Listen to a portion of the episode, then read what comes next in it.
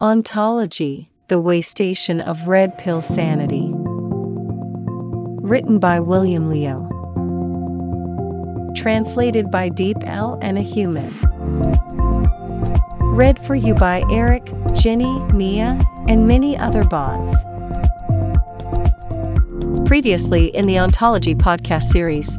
The Taliban's organization is far from reaching the level of cohesiveness of the Islamic State, who has built its own system and provides for all its soldiers and political cadres. The Islamic State appears to occupy no territory on the surface of the earth, while the Taliban still possesses at least a few provinces. Even after losing territorial control, the Islamic State with tens of thousands of permanent troops is still much more powerful than the Taliban. The Taliban welcomed the Islamic State, coming with money and weapons. But there is no free lunch. Season 4 The Islamic World and the Inner Asian Order. Episode 3 The Islamic State is more like the Communist International. The Islamic State is a much sophisticatedly organized group. It is an international organization. You can tell that from that fact that many of the fighters of the Islamic State are Caucasian Europeans and Americans, just like many of the fighters of the Communist International were Dutch, British, and Germans. The British, the Dutch, and the Germans came to the east and found themselves worshipped as lords. They were by no means local rustic warlords. It is common for Europeans and Americans to join the Islamic State, just as it was common for them to join the Communist International back then, and bring in big bucks. The Taliban is somewhere between the Islamic State and the warlords. After the Islamic State entered Nangarhar, the local Taliban cried, if this goes on, the Taliban will all become the Islamic State. Finally, the two sides turned on each other. The Taliban fought the Islamic State on one side and the government forces on the other, and sometimes cooperated with the Afghan government forces and the Americans to fight the Islamic State. Both the Americans and the Taliban consider the Islamic State their most deadly nemesis. After capturing tens of thousands of Taliban in Kunduz and Kandahar, the Americans would often simply hand out discharge fees and disband them on the spot, when it comes to the Islamic State, on the other hand, all must be shot on sight.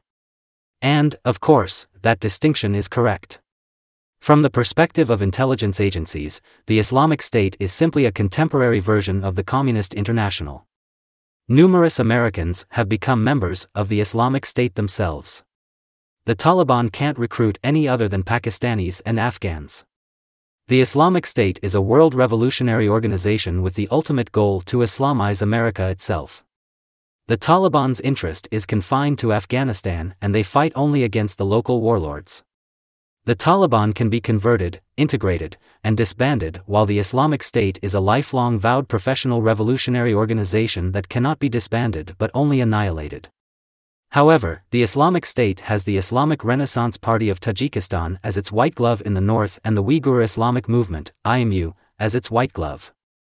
In the south, it has the Taliban as its white glove. This is the current status of the Taliban.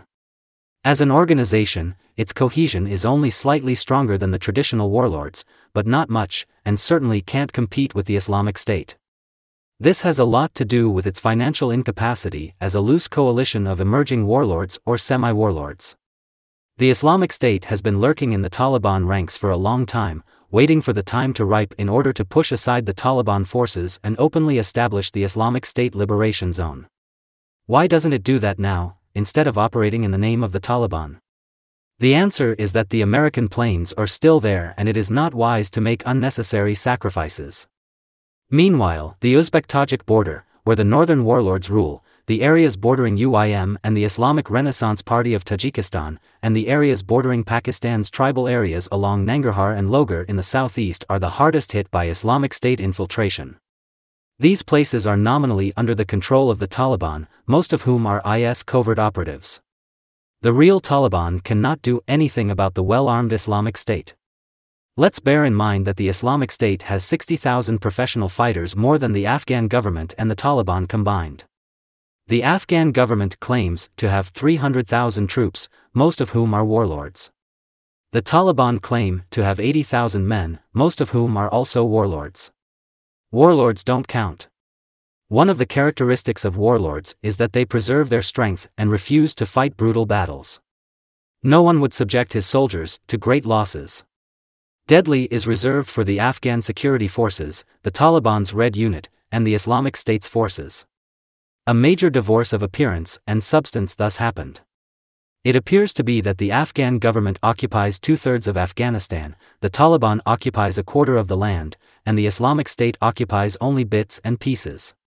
But in reality, both the Taliban and the Afghan government have only a few thousand full time loyal soldiers, with only a billion dollars or so in revenue each, whereas the Islamic State has 50,000 to 60,000 elite troops, whose revenue from Europe and the Levant is 10 times more than the Taliban and the Afghan government combined. Of course, the warlords are necessarily opportunistic. When the Afghan government is backed by the Americans, they are willing to follow the Afghan government. Once the Americans leave, they are easily won over by the other side. In 2020, just as the Afghan peace process is about to reach an agreement in Doha, the Afghan government could not get any loans anymore. Everyone knew that once the Americans left, the Afghan government was nothing. By now, the Afghan government forces have been in arrears for 10 months. Most of the Afghan government forces are warlord forces. How can warlords fight if they are not paid?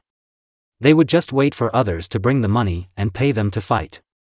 If the Taliban or the Islamic State brings the money, first of all, please pay us back the past 10 months' salary, and second, pay us another 3 months' salary in advance. Then, we will follow you. That's a lot of money, to put it mildly. It would be several billion dollars, at least $3 billion. That is an estimate for buying off the warlords of the Afghan provinces, which are the vast majority of the generals of the Afghan government forces. The Taliban can't afford it. There are two groups that have this much money. The first is the Islamic State and the second is China. So the Taliban must have gotten their money from either or both.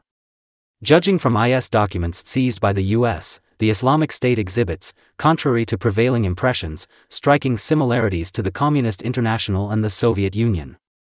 That is, the largest sector of the Islamic State is not the military, which you would have imagined to be the largest branch of a proto state established by military offensives.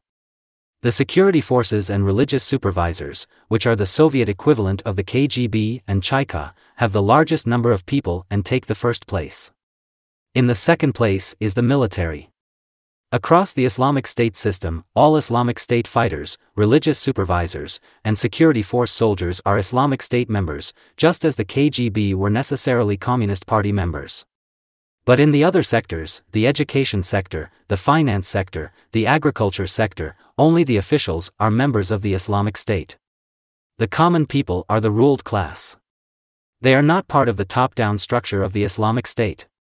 The Agriculture Department is only responsible for profiting from agriculture, and the Education Department is for ensuring schools' conformity to the Islamic Sharia. Only the officials are members of the Islamic State, those under them are not. When the Islamic State loses land and people, it is not losing its life and blood. Only the army, the security forces, and the religious ombudsman are its backbones. And, to put it in Soviet terms, the KGB outnumbered the Soviet Red Army. This feature is both an incentive and a deterrent for the soldiers. Lifelong provisions are the incentive, and a security force with the internal monitoring and purification personnel outnumbering the army personnel is the deterrent.